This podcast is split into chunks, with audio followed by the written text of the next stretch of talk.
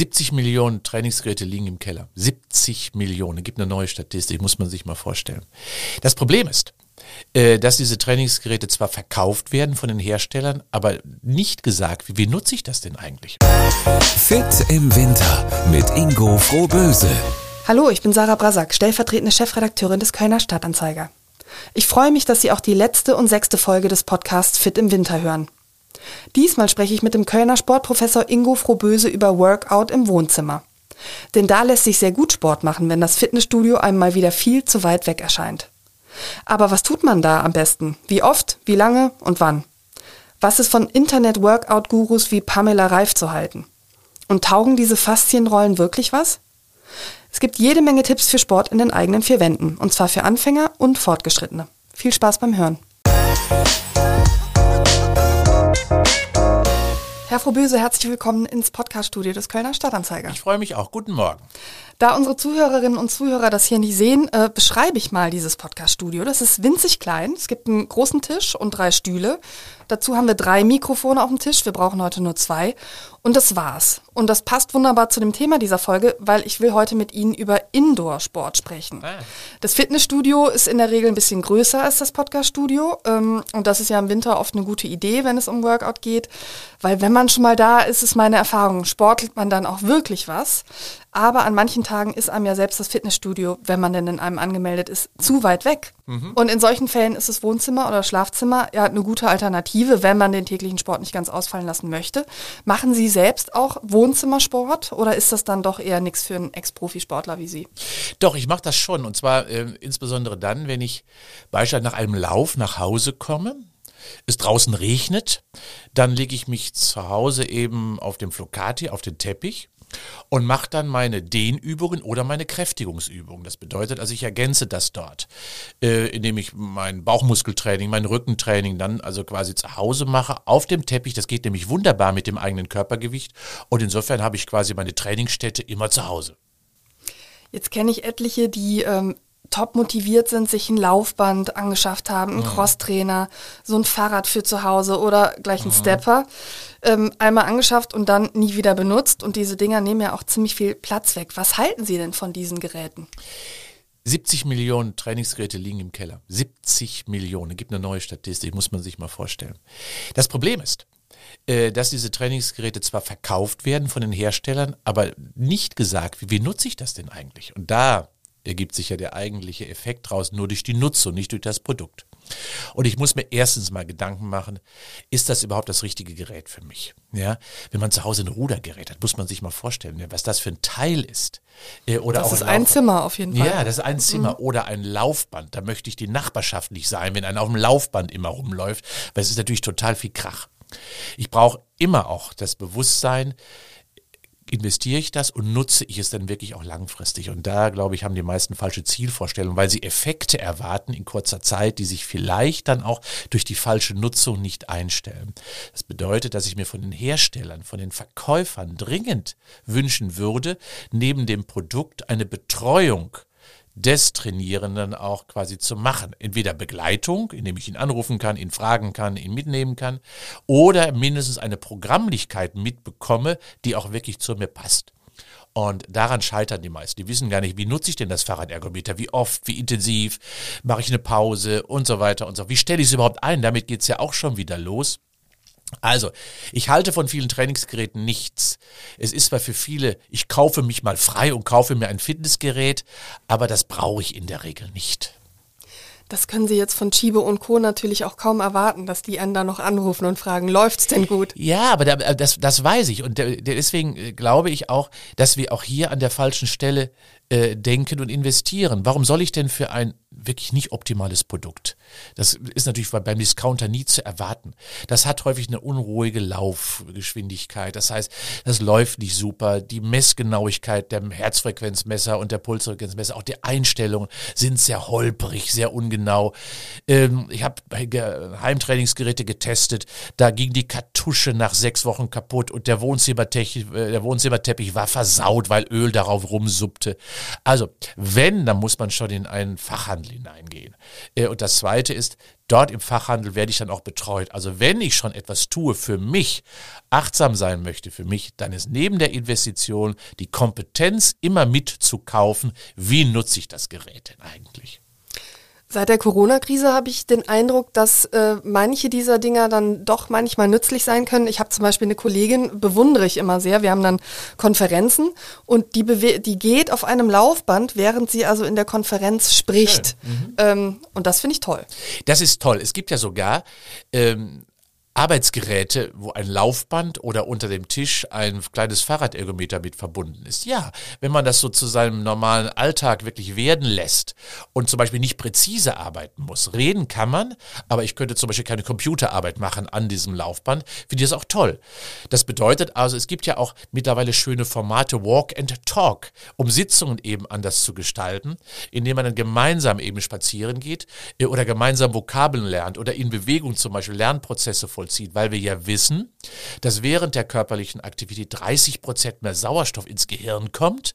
Und das bedeutet also, ich habe bessere Lernqualitäten oder bessere Kompetenzen, auch kreativ zu sein während der körperlichen Aktivität. Das kann man nutzen. Ja, und wenn die, Ihre Kollegin das so macht, ist das doch herrlich.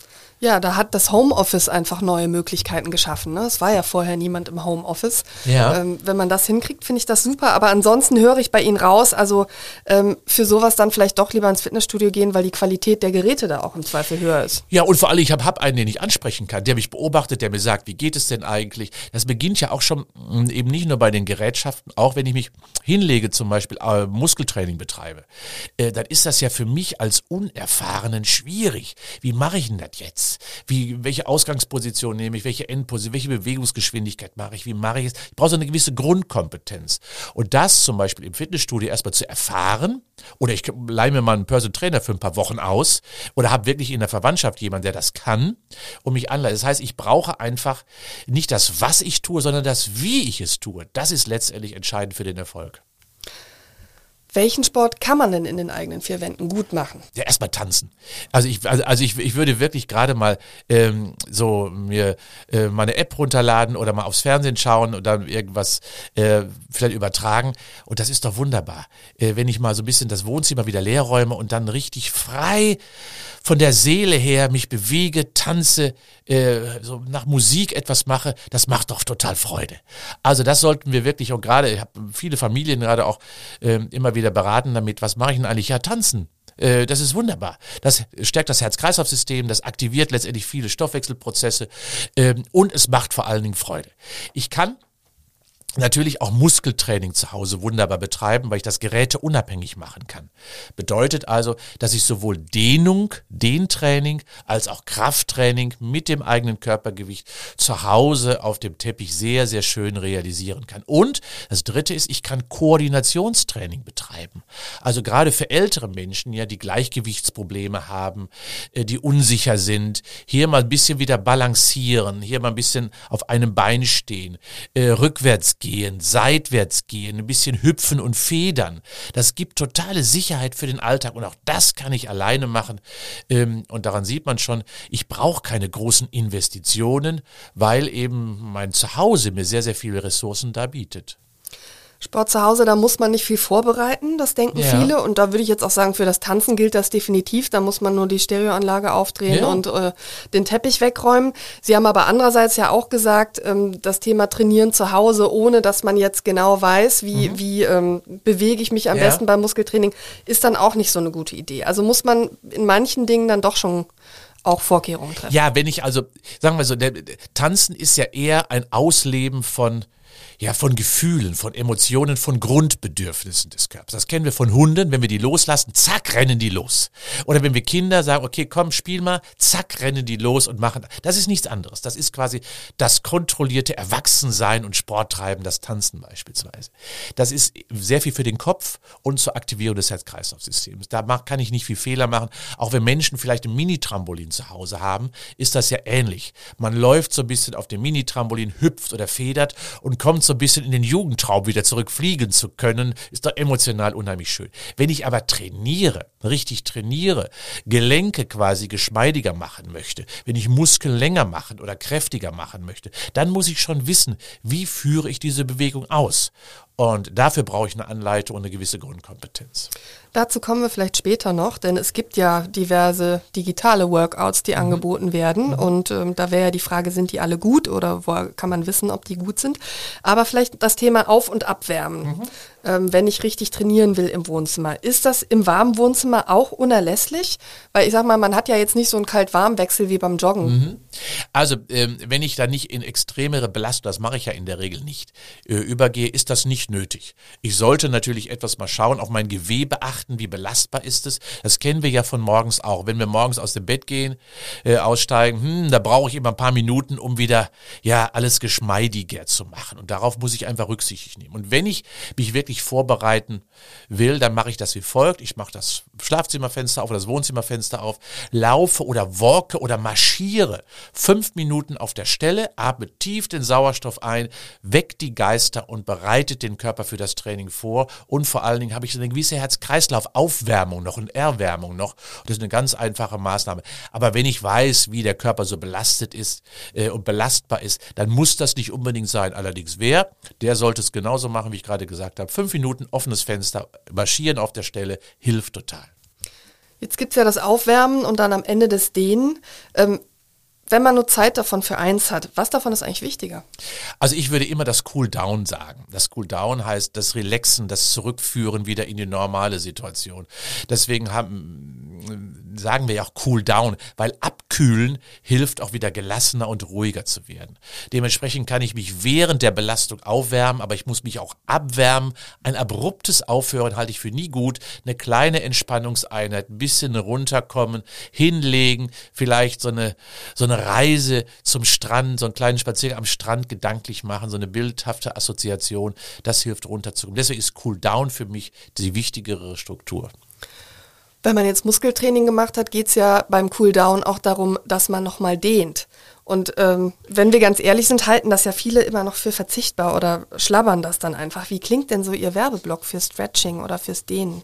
Sehr ambivalent. Mhm. Ja, ähm, wissen Sie warum? Weil wenn ich richtiges Muskeltraining gemacht habe, wie zum Beispiel das Ziel Muskelmasse aufzubauen, und ich dehne danach die Muskulatur, verschärfe ich vielleicht sogar den Reiz dessen, das Gewebe ja sowieso zerrissen ist durch das Training, sodass ich quasi äh, symptomverschärfend wirke und deutlich mehr Muskelkater danach habe. Also denen kann sogar Muskelkater verschärfend wirken. Heißt also, Dehnen mit dem Ziel der Lockerung, der Entspannung, ja. Aber wenn ich dehne danach mit dem Ziel, ich verlängere die gesamte Muskulatur, das Bindegewebe, ist das nicht die richtige Strategie. Bedeutet also, ich muss die Dosis des Dehnens immer anpassen an die Belastung, die vorher war. Nach einem Ausdauertraining, äh, also nach einem Walken auf der Stelle, kann ich das ruhig schon etwas intensiver machen. Aber nach einem intensiven Muskeltraining eben nicht. Heißt also, hier dient das Dehnen eher der Stoffwechselaktivierung, der Regeneration und damit ein bisschen der, des Cooldowns. Dehnen mit dem Ziel der Verlängerung, das sollte eine eigene Trainingseinheit sein. Okay, das äh, wäre dann zum Beispiel sowas wie Yoga. Ja. Das heißt, an dem einen Tag macht man Muskeltraining, an dem mhm. anderen macht man Yoga. Das ist ja in den vergangenen Jahren enorm populär geworden. Und das ist ebenfalls perfekt fürs Wohnzimmer. Und ähm, mir ging es so, als ich Yoga noch nicht kannte. Und das hat auch längere Zeit gedauert, habe ich das immer für so ein esoterisches Selbstverknotungsding mit Räucherstäbchen gehalten. Deswegen ja. hat es, glaube ich, auch so lange gedauert bei mir. Dabei gibt es ja Yoga wirklich für alle Stufen. Also man kann Anfänger sein, dann verknotet man eben gar nicht und man kann Profi sein und dann hat man schon ein paar Stellungen, wo ich sagen würde, das muss man auch wirklich trainieren. Warum ist Yoga eigentlich so großartig? Für Männer wie für Frauen? Weil eigentlich ist ja, es sind immer noch sehr viel mehr Frauen, die es machen, ist mein Gefühl. Ja, weil bei Männern darf nicht Yoga draufstehen, sondern müsste was draufstehen wie äh, indisches Körperbildungstraining mit, äh, mit den Elementen. Dann, dann würden die das tun. Ja, aber es ist eine Frage nur der Begrifflichkeit. Männer fühlen sich einfach davon nicht angesprochen. Leider. Ähm, ich habe viele Yogis schon mit mir in der Sporterschule gehabt. Richtige ja, weil ich die äh, Philosophie, die hinter dem Yoga steckt, natürlich eine wahnsinnig lange Tradition hat ja auch mehr damit zu tun. Es ist ja eben nicht nur Körperlichkeit, es ist ja auch sehr viel Emotionalität, sehr viel Geistigkeit, ja, der gesamte meditative Aspekt, der da drin steckt, der gesamte Aspekt der Atmung, der Versorgung des Körpers. Also es hat ja sehr, sehr viel, es ist ja eine Philosophie und nicht nur ein Trainingsprogramm. Und genau deswegen finde ich Yoga auch so gut, weil es passt wunderbar äh, in unsere aktuelle Zeit. Es nimmt uns nämlich raus, es führt uns in eine andere Welt, es bringt uns Achtsamkeit, es ist wieder Ich-Zentriertheit, es bringt uns Bewusstsein, es bringt uns Bewusstheit und das verbunden eben Körper und Geist. Und das gelingt ja bei Yoga extremst gut. Und genau deswegen, alle, die eine gewisse Achtsamkeit haben, Leiblichkeit verspüren wollen, die sind bei Yoga wunderbar aufgehoben. Die Männer wollen ja eher Körperlichkeit erleben. Die müssen das noch ein bisschen lernen. Aber auch sie, wenn sie es eine ganze Zeit gemacht haben, äh, werden es tun. Ich habe mal, eine kleine Geschichte, ich sage nicht wer, ich habe mal ähm, eine Geschichte fürs Fernsehen gemacht. Und ich wollte auch Yoga dort präsentieren. Und da sagt der Moderator doch zu zu mir, meine ich mit. Ja, äh, weil diesen Quatsch brauche ich nicht. Ja, daran erkennt man schon, wir müssen gerade bei den Männern noch sehr viel Aufklärungsbedarf machen. Aber wenn man Yoga richtig versteht, dann ist das ganz toll. Wichtig ist allerdings, dass man es nicht pervertiert. Ich brauche kein Hot Yoga, ich brauche kein Bier-Yoga, ich brauche kein Ziegen-Yoga, äh, was es so alles gibt. Und das finde ich ein bisschen pervers. Yoga ist eben eine Philosophie, die auf sich bezogen unheimlich viel bringt. Und das, was wir aktuell schon mal erleben, ist Marketing. Äh, und vor allen Dingen haben wir viele Menschen, die nicht gut ausgebildet sind im Bereich Yoga, die einen Wochenendkurs gemacht haben und sich Yoga-Instructor nennen. Richtige Yoga-Lehrerausbildung dauert mehrere Jahre. Und da muss ich auch nach suchen. Suche ich beim Deutschen Yoga-Lehrerverband, wer ist eigentlich in meiner Nähe der Richtige und dann werde ich gut betreut und dann bekomme ich auch, ja, das gesamte Innenleben des Yogas richtig dargeboten. Hot Yoga habe ich tatsächlich schon mal gemacht. Das kann man jetzt aber eher nicht im Wohnzimmer machen. Es ja, sei denn, genau. äh, ich weiß nicht, was man dann für eine Heizung haben muss. Ziegen-Yoga hatte ich tatsächlich noch nicht gehört. Ja, also das, da macht man, da macht man in einem Umfeld, in einem Ziegenkäfig, macht man dann, dann laufen die Ziegen so einem rum und, und, und. Also daran erkennt man schon, wie, wie komisch es manchmal ist, welche Angebote dort gemacht werden. Nee, Yoga ist Yoga. Es gibt ja verschiedene Formen natürlich, verschiedene Intensitäten und Stärken aus den Schulen heraus. Richtig und wichtig. Aber bedeutsam ist mir einfach, dass derjenige, der mich lehrt, der mir, oder der mir das lehrt, der sollte wirklich eine gute Grundqualifikation haben, weil Yoga ist nämlich nicht einfach. Jetzt sind ja in der Corona-Krise auch etliche Internet-Workout-Vortoner wirklich ja. zu Stars geworden. Also im Yoga-Bereich fällt mir da äh, Medi Morrison ein. Mhm. Ähm, dann gibt es Pamela Reif, die Workouts anbietet. Und ähm, Sie haben es ja gerade schon gesagt. Da schaudert es mich übrigens immer. Ja? Ja. Warum? Äh, also es gibt leider viele Fitness-Instructor, die haben den Titel nicht verdient. Mhm. Ja?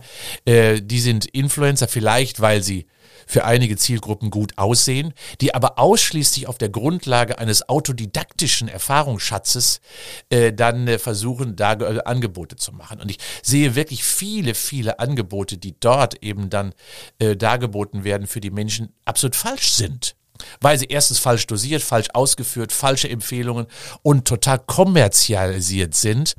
Äh, und das macht mir eben große Sorge. Kommerz in Verbindung eben mit äh, Fitness anzubieten, das passt nicht gut zueinander. Fitness ist ein viel zu wichtiges Produkt, als dass man es käuflich machen muss. Und das ist leider in der Corona-Zeit auch entstanden, dass wir Fitness also zu einem, ja, Marketing-Tool für bestimmte Produkte gemacht haben oder reduziert haben und das gefällt mir eben nicht. Also, äh, die Influencer sollte man sehr kritisch hinterfragen, welcher Background steckt da eigentlich hinter, ähm, was hat die für Empfehlungen, individualisiert sie, differenziert sie, wie ist die Bewegungsqualität, wie verändert sie möglicherweise ihre Programmlichkeit? Und mit welcher Authentizität kann sie bestimmte Produkte überhaupt empfehlen? Äh, und was steckt da für eine Evidenz wissenschaftlich überhaupt dahinter. Und da sehe ich große, bei Sophia Thiel war es ja genauso beispielsweise, äh, die ja auch unter diesem Druck zusammengebrochen ist, kommerziell zu sein und immer eine Ikone zu sein. Nee, das sind für mich keine Influencer, das sind Showstars und mehr auch nicht. Also Pamela Reif und Sophia Thiel ist keine Empfehlung Nein, von Ihnen? Nein, auf keinen Fall, okay. weil, weil die Qualität der Angebote viel zu schlecht ist. Jetzt haben Sie ja gerade lauter Dinge genannt, an denen man erkennen kann, ja. äh, ob die Mädels oder Jungs, die einem davor tun, gut sind. Das sehe ich jetzt natürlich als Eben. Laien oder Laie nicht. Haben Sie irgendwie zwei, drei Namen, wo Sie sagen, auf die kann man zählen? Nein, ich möchte keine Namen nennen. Ich, deswegen habe ich gesagt, es, es gibt Qualität der Ausbildung. Ja, äh, es war früher nicht anders, muss man ja sagen. Früher waren, war ja Cindy Crawford und Claudia Schiffer haben dann in irgendwelche Videos vorgetun. Auch das fand ich nicht gut. Weil, auch Jane Fonda. Auch Jane, ja, auch Jane Fonda, die ja durch Aerobic gemacht hat. Jede Jack ist anders. Das heißt, wissen wir ja aus Köln. Und was bedeutet das? Dass jeder sehr differenziert Trainingsempfehlungen bekommen muss. Und bei dem einen funktioniert die Übung so und bei dem anderen so. Der eine muss so die Belastungsintensität haben und der andere so. Der andere braucht ein anderes Ziel als jener. Das heißt also, eine gute Programmlichkeit ergibt sich aus der Ausbildung des Instructors. Zum Zweiten, aus der Fähigkeit und dem How, Unterschiede darzustellen, verschiedene Zielgruppen anzusprechen. Was sagt er mir? Wie verändere ich die Übung, wenn ich bestimmte Probleme habe? Wie dosiere ich was, wenn ich welches Ziel habe? Das heißt also, ich erkenne schon aus der Qualität dessen, dass ich eben nicht nur nachturnen muss, die 15 Wiederholungen, die dort von der Pamela Reif oder wie auch immer gemacht werden. Nee, vielleicht brauche ich 12 oder 23, um meinen optimalen Trainingsreiz zu haben. Und das zeichnet eben aus, einen Instructor, der das mir vorgibt, der ist der Richtige. Ist es dann im Zweifel besser, gerade wenn man bestimmte Probleme hat, dass man die Übungen, die man macht, erstmal woanders lernt, unter Anleitung und sie dann einfach im Wohnzimmer aus seinem Kopf nachturnt? Das wäre genau die richtige Strategie. Ich glaube, ich brauche erstmal eine gewisse Grundkompetenz. Ich brauche einen Spiegel vielleicht, äh, der mich bei meiner eigenen Bewegung kontrolliert oder jemand, der mich dabei beobachtet, wie zum Beispiel eben einen Versierten oder eben im Fitnessstudio als aller. Genau das ist richtig. Also, Körperlichkeit ergibt sich und der Trainingseffekt ergibt sich immer auch aus dem Know-how und dem Setzen des richtigen Reizes. Und wenn er nicht richtig gesetzt wird, dann kaufe ich mir manchmal sogar mehr Probleme ein. Sehnenansatzreizungen, Muskelüberforderung. Bänderüberdehnungen und, und, und. Ja? Und vor allen Dingen habe ich vielleicht gar keinen Effekt, obgleich ich trainiere, weil es passt einfach nicht zu mir. Weiterer Trendsport, Hula Hoop. Mhm. Ähm, meine Schwester hat einen, meine Freundinnen haben einen. Also das Ding ist wirklich ja durch die Decke gegangen. Ich habe es auch mal ausprobiert. Die heutigen Dinger sind ja deutlich schwerer als die, mit de die man so von den älteren Generationen kennt. Und es dauert auch zunächst mal, bis man, bis die nicht sofort wieder auf den Boden scheppern. Was halten Sie vom Hula Hoopen? Na, äh, ich habe auch bei mir meine Assistentin im Büro macht das auch. Ja, und die hat auch verschiedene schwere Grade sogar immer mit dabei. Die ist aber perfekt mittlerweile. Ähm, was, bin, was bringt das? Es bringt natürlich eine gezielte Muskelaktivierung. Erstens. Die werden nicht groß und dick und stark, die Muskeln, die werden nur besser koordiniert. Also alle, die eine gute Körpermitte ausbauen wollen, was ich für ganz wichtig erachte, um Stabilität aus der Körpermitte für viele andere sportliche Aktivitäten zu resultieren oder aufzubauen, sind hier richtig. Und vor allen Dingen, wenn man dann noch über schwerere Gegenstände, über schwere Reifen, dann sogar muskulär unterschiedliche Belastungen setzt, finde ich das sehr gut. Darüber hinaus macht es ja auch Freude. Es erinnert ja so ein bisschen an unsere Kindheit, wo wir es rechts und links geübt haben und es macht ja auch Spaß. Also, da stecken mehrere Faktoren drin, emotionale Faktoren, koordinative Faktoren und vor allen Dingen natürlich auch letztendlich ja eine nachhaltige ähm, äh, Sportart, die ich ein Leben lang machen kann, weil es egal wie alt ich bin, ich kann damit anfangen und ich kann es immer ausführen. Hauptsache, ich habe Lust darauf. Kann man auch wunderbar mit Tatort gucken kombinieren. Ja, ja zum, zum Beispiel, ja, ich kann es mal so eben nebenbei machen. Und das ist ja auch bei, bei vielen Trainingsformen, die ich zu Hause mache. Ich kann mir das Fahrrad auch vor den Fernseher stellen und kann dabei das Fußballspiel schauen. Genauso wie ich im Sixpack-Übungen ruhig letztendlich bei Rosamunde Pilcher machen kann. Ist ja alles möglich. Ich bekomme trotzdem alles mit. Also Ausreden bezogen auf ich habe keine Zeit, kann ich sowieso niemals akzeptieren. Jetzt kann man ganz viele Übungen zu Hause natürlich völlig ohne irgendwelche Hilfsmittel machen, maximal vielleicht äh, dann noch eine Matte oder so, ähm, wenn der Teppich rutscht oder so. Jetzt gibt's aber auch viele, die schwören zum Beispiel aufs Theraband mhm. beim Training zu Hause. Für alle, die das nicht kennen, Klammer auf, ich, ähm, was ist das? Und würden Sie es auch empfehlen? Also das Theraband ist ein isoelastisches Band, deswegen ist es so populär geworden. Was heißt isoelastisch? Isoelastisch heißt, dass es eben, egal wie weit ich ziehe, wie viel Zug ich aufwende, immer einen gleichförmigen Widerstand aufbaut. Ein Expander ist anders. Je weiter ich ziehe, umso größer wird die Anspannung. Und isoelastisch heißt also gleichförmig. Ist viel schonender auch für die Gelenke. Und ich habe auch hier verschiedene Farben, und verschiedene Farben bedeutet verschiedene Belastungsmöglichkeiten. Rot ist leicht, gelb ist leicht, grün ist mittel, blau ist stärker, schwarz ist stark. Ja, und dann gibt's glaube ich, auch noch andere isolastische Bänder mit Silber und Gold. Und Gold kann man sich vorstellen, ist Goldstandard. Da kann man also differenzieren. Also Theraband ist nicht gleich Theraband.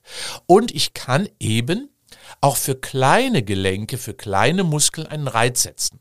Es ist unheimlich schwer für den Bizeps oder den Trizeps am Arm, also für die Oberkörper, äh, für die Oberarmbeuger oder Strecke einen richtigen Reiz zu setzen ohne Gegenstand.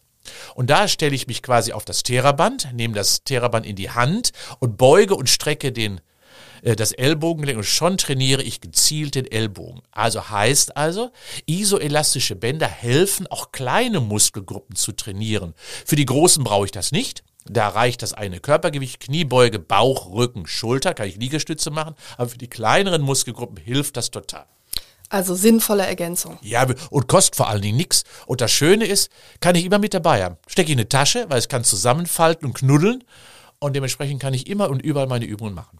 Also Mittagspause im Büro. Ja, zum Beispiel. Das heißt, ich habe ja wirklich viele, viele Zeiten zur Verfügung. Und wenn man mal wirklich ehrlich ist, ich brauche fürs Muskeltraining für alle großen Muskelgruppen maximal 20 Minuten. Ja? Äh, und wer die nicht hat, hm, soll er mal übers Daddeln auf dem Handy mal nachdenken. Stimmt, ein großer Zeitfresser. Ja, ein großer, viel, viel zu groß. Und wenn man dann wirklich auch jetzt hier nochmal über Achtsamkeit redet, mhm. äh, 20 Minuten in mich selber investiert, das lohnt sich schon, ja, weil Muskel kann man nicht kaufen, die muss man machen. Und je älter ich werde, umso wichtiger werden sie ja auch. Äh, weil nur sie halten selbstständig, lassen Tasche tragen, Freunde besuchen und Kreuzfahrten machen. Also insofern ja, äh, Muskeln erhalten und das am besten durch gezielte Reize. Faszienrollen ja. sind für mich ein weiterer großer Wohnzimmertrend. Das sind ja diese kleineren und größeren schwarzen Dinger, manchmal in Rollen, manchmal in Ballform und auf die kann man sich dann mit dem Rücken legen oder man bearbeitet seine Arme und Beine. Braucht man Faszienrollen? Also ich habe noch nie so viel Geld für Schaumstoff ausgegeben wie wir da. Da muss man sich mal vorstellen, was kosten die zwischen 35 und 40 Euro für Schaumstoff. Nur weil er Herstellungskosten ja, 10 Cent maximal, ja, oder? Würde ich sagen. Also in der Tat braucht man das nicht. Mhm. Ähm, man braucht das nicht unbedingt. Ähm, Präventiv sowieso schon mal gar nicht. Das heißt also vorbeugend schon mal gar nicht. Da ist jede Bewegung besser als ein passives Rollen. Ähm, weil Bewegung sowieso alle Faszien gleichzeitig stimuliert. Insbesondere wenn ich walke, wenn ich laufe, wenn ich auch Gymnastik mache, bewege ich die Faszien immer mit. Habe ich ein Defizit, ein Problem, zum Beispiel im unteren Rücken oder am hinteren Oberschenkel, wo hinten die, die, die Ansatzsehne der Sehne mir vielleicht wehtut, hilft das schon.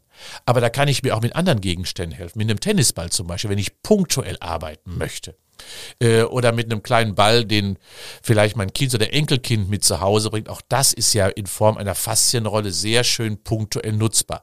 Aber da gibt es schöne Möglichkeiten und wer ein bisschen auch härter im Nehmen ist, der kann auch eine Boccia-Kugel oder ein Boccia, die, die kleine Kugel nehmen, die wir alle im Strandurlaub haben. Also es geht. Kleine, runde Gegenstände, auch das sind Faszienrollen, da muss ich nichts Teures ausgeben. Warum hilft es? Weil es eben Faszien löst äh, Bindegewebe pappt ja häufig schon mal auseinander, insbesondere oder aneinander, insbesondere dann, wenn ich inaktiv war, wenn ich viel gesessen habe äh, oder wenn die Sehne in ihrem Gleitgewebe ein bisschen verklebt ist, dann dehne ich es. Das heißt, da muss ich nochmal reingrätschen. Also Faszien sind ja nicht Muskeln. Nein, das, sind, äh, sondern? Das ist Bindegewebe im Körper, so kann man es mhm. insgesamt beschreiben. Das läuft eben in Bahnen im Körper. Manche Sehnen haben ein Gleitrohr, eine Faszie, in denen sie laufen. Muskeln hängen in einem Sack. Und dieser Sack gibt also quasi der Muskulatur Orientierung. Auch das ist eine Faszie. Das heißt, Faszien umgeben oft die Muskeln. Die umgeben oder geben, der, geben dem Körper Struktur. Wir haben zum Beispiel im Bauchraum eine Faszie, die verhindert, dass die ganzen Eingeweide nach außen dringen. Wir haben im Oberschenkel rechts und links eine Faszie, die läuft den ganzen Oberschenkel entlang, um der Muskulatur Stabilität und damit unserem Körper Stabilität zu geben, dass wir stehen können. Daran sieht man, Körper geben, äh, Faszien geben Struktur, Orientierung und damit Belastbarkeit. Und die sind manchmal verklebt. Insbesondere durch Inaktivität. Und die löse ich durch mechanischen Druck ganz leicht. Wichtig ist, äh, dass ich gerade bei den großen Extremitäten immer nur Faszienrolle in die Körpermitte hinein. Das heißt immer aus der Ferne zur Körpermitte rollen. Warum? Also von unten nach oben von bei den Beinen. Nach, bei den Beinen mhm. von unten nach oben mhm. mit Druck. Machen Und sicherlich machen die ganz, meisten, ganz viel ma, falsch. machen ja. die meisten falsch. Mhm. Weil man muss sich das wie folgt vorstellen. Wir haben ja Blutgefäße. Die laufen ja nach unten und nach oben. Und das heißt, dass wir insbesondere dem Rückfluss des Blutes helfen müssen und es nicht wieder in die Peripherie der Füße drücken dürfen.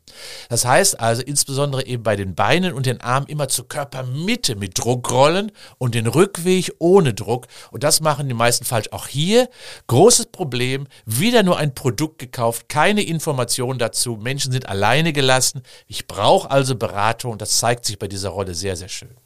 Gut, dass wir Sie hier haben, Herr Frohböse. Dann frage ich doch direkt mal, wie macht man es denn beim Rücken?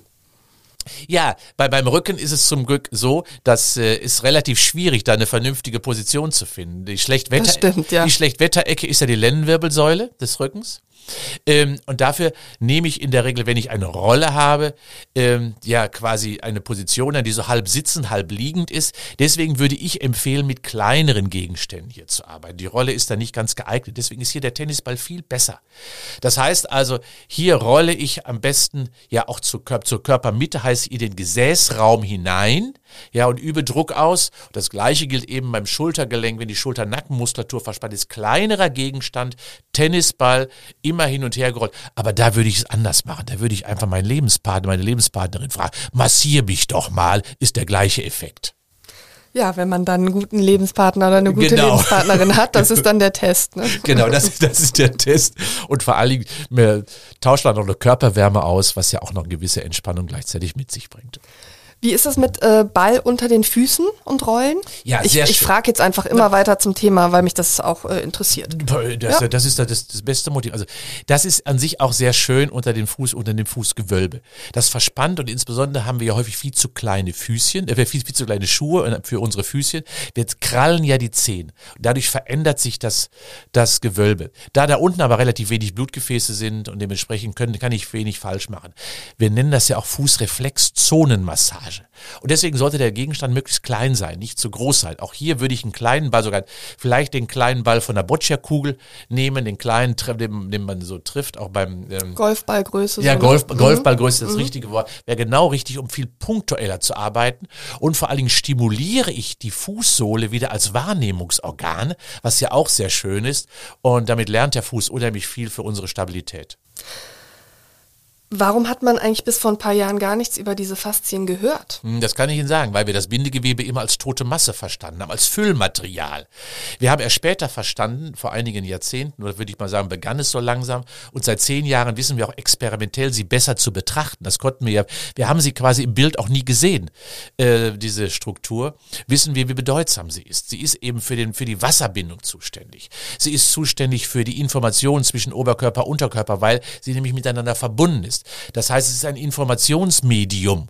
Und das haben wir erst sehr, sehr viel später verstanden. Und da wir sie jetzt richtig verstehen, versuchen wir sie auch gerade zu übertherapieren, also zu überstrapazieren. Das tun wir nämlich gerade. Das Wichtigste ist zu verstehen, dass bei jeder Bewegung die Faszie immer mit dabei ist und trainiert wird. Und dementsprechend müssen wir dieses nicht rollen. Rollen müssen wir nur, wenn wir ein Defizit haben. Dann lohnt es sich punktuell dagegen vorzugehen. Präventiv macht es keinen Sinn. Wenn man schon mal gerollt hat, dann weiß man ja, diese Faszienrollen, also das tut ziemlich weh. Und diesen Zusammenhang zwischen verklebtem Bindegewebe und diesen Schmerzen äh, würde ich gerne von Ihnen nochmal erklärt bekommen. Und dann eben auch die Frage, tut es dann irgendwann nicht mehr weh, wenn man erfolgreich gefaszienrollt hat? Nein, das ist überhaupt nicht der Fall. Da- Das heißt, der, der Druck macht ja den Schmerz. Ähm, und wenn die Faszie dann auch geschmeidiger geworden ist, tut sie noch genauso weh wie eh, wie eh und je. Äh, das ist insbesondere dann, wenn da relativ wenig Polstergewebe, gerade an den Oberschenkelseiten, wissen Sie ja selber, tut das sehr weh, äh, weil wenig Polsterung ist. Und ich habe ja auch in einer anderen Folge schon mal davon erz- erzählt, dass wir Analysatoren, Rezeptoren haben, die Druck aufnehmen. Und Druck führt immer zu einer Reaktion des Körpers, nämlich ein Signal, was dann zu groß ist. Und da hat der Körper Angst, dass dann zu wenig Sauerstoff in die Zelle bekommt. Und das führt eben dann in der Antwort zu einem sogenannten Schmerzempfinden. Also das sollte man nicht, äh, nicht zu stark herausfordern. Dann auf jeden Fall den Druck wegnehmen, denn äh, Geschmeidigkeit ergibt sich nicht durch die Höhe des Drucks sondern dadurch, indem Schichten gegeneinander verschoben werden und das braucht eben nicht eine hohe Belastung. Also ich nehme daraus mit, man kann eine Menge falsch machen, wenn man mit diesen Faszienrollen Ja. arbeitet und viel besser ist einfach richtige Bewegung. Dann muss man gar nicht so viel mit diesen Faszienrollen arbeiten und im Zweifel auch nicht so viel Druck ausüben. Ja, richtig. Also die Faszienrolle ist für mich kein Fitnessgerät, es ist ein Therapiegerät.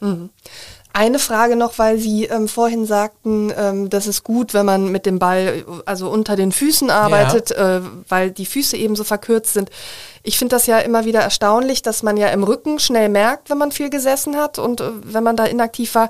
Man weiß aber ja, dass das eigentlich in den Beinen äh, sozusagen auch die, diese Verkürzung gibt. Die spürt man aber ja deutlich seltener. Oder äußert die sich auch in den Rückenschmerzen? Also erstens, letztens ja. Das heißt also, wenn ich unten statisch nicht optimal bin, kommt das irgendwo in der Körpermitte an. In der Körpermitte laufen ja alle Informationen zusammen. Aber das Zweite ist, äh, schauen Sie mal, Sie könnten auch im Winter mit äh, knielanger Hose rumlaufen. Warum? Weil wir da unten extremst unempfindlich sind.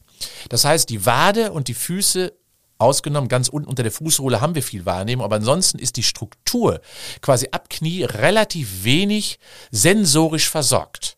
Das heißt, wir haben weniger Kälteempfinden, wir haben weniger Druckempfinden dabei und das heißt also, dass wir einfach unempfindlicher dort sind und das könnte man auch anders formulieren, einfach unsensibler sind mit dem, was da unten passiert. Heißt aber nicht, dass wir nicht nett äh, zu diesem Körperteil sein sollten. Ne? Was, was empfehlen Sie denn? Also wenn Sie sagen, gegen Rücken machen ja viele dann hier ihr Nackenentspannungsprogramm, äh, müsste man das dann für die, für die Beine sich genauso vielleicht fünf bis zehn Minuten am Tag Zeit nehmen? Ja, und die, die Beine heißt ja insbesondere einerseits Kniegelenk, Sprunggelenk, die Gelenke bewegen, durchbewegen, mhm. die Fußgelenke mal kreisen, rechts und links, strecken und beugen. Genau, das Kniegelenk mal maximal strecken und beugen und vor allen Dingen den Fuß nutzen, um Informationen quasi quasi in den Körper wieder hineinzugeben. Denn der Fuß hat ja viele, viele Sensoren unter der Fußsohle. Und diesen Fuß zu trainieren, zu beugen und zu strecken, eine Zeitung zu zerknüllen mit den Zähnen, ein Handtuch zu rollen mit den Zähnen, barfuß zu laufen, weil er unterschiedlichen Untergründen, stimuliert eben sehr, sehr viel an verschiedenen Prozessen, Haltungsaufbau, äh, Bewegungskorrektur und das spürt dann auch der Rücken, weil er davon profitiert. Das heißt, die Füße sind ja unsere Kontaktadresse äh, mit dem Boden und was darüber also in den Körper hineingelangt, ist die Sprache letztendlich für die gesamte Haltung. Ich habe noch nie eine Zeitung mit meinem Fuß zerknüllt und dabei arbeite ich ja hier beim Kölner Stadtanzeiger. Das probiere ich doch heute Abend direkt mal aus. Aber erst die gelesene. Die gelesene Ausgabe, genau. genau. Statt den Fisch drin einzuwickeln, das ist ja ein weiteres Sprichwort, zerknüllt man sie lieber mit den Füßen. Genau. Ja, wunderbar. Herr Froböse, wir sind vom Hölzchen auf Stöckchen äh, gekommen, aber das finde ich äh, immer so herrlich mit Ihnen, dass man Sie alles fragen kann. Sie haben immer eine Antwort. Und äh, ich bedauere sehr, dass das jetzt die sechste und die letzte Folge von Fit im Winter war. Vielen Dank für Ihr geballtes Wissen, Ihre Entertainer-Qualitäten oder die Infotainment-Qualitäten, muss man glaube ich sagen. Ich lerne immer ungeheuer viel von Ihnen und wir sprechen uns hoffentlich wieder, wenn es darum geht, wie man fit im Frühling wird oder bei Ihnen würde ich sogar fit im Mondschein, fit im Karneval nehmen. Egal, Hauptsache Sie. Bis es soweit ist, möchte ich unbedingt Ihre vielen Bücher empfehlen, denn Sie schreiben ja auch wahnsinnig diszipliniert. Ähm, es gibt Themen rund um Fitness, Sport, Ernährung, Stoffwechsel, Muskeln. Ähm, einige davon werde ich auch in den Shownotes uns verlinken, ähm, damit man sich die dann besorgen kann. Ich finde das Tolle an diesen Büchern, dass sie ja nicht nur lehrreich sind, sondern dass sie auch sehr verständlich geschrieben sind. Das geht also auch ohne einen Doktortitel in Biologie und das ist fantastisch. Machen Sie es bitte sehr gut und bis zur nächsten Podcast-Folge. Ich freue mich drauf. Das war Folge 6 des Podcasts Fit im Winter. Vielen Dank, dass Sie bis zur letzten Folge dabei geblieben sind. Ich hoffe, Ihnen hat der Podcast gefallen. Bitte schreiben Sie mir, welche Folge Sie besonders gerne gehört haben, welche Ihnen beim Fitwerden geholfen hat und welches Thema Sie vermisst haben. Denn vielleicht gibt es ja eine Fortsetzung mit Ingo Frohböse und weiteren Folgen.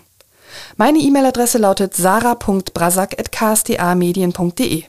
Sie finden die Mailadresse auch in den Show Notes. Viele weitere Podcasts des Kölner Stadtanzeiger finden Sie unter ksda.de slash podcast. Kommen Sie gut durch den Winter, bleiben Sie fit und vor allem gesund. Tschüss. Fit im Winter mit Ingo Frohböse.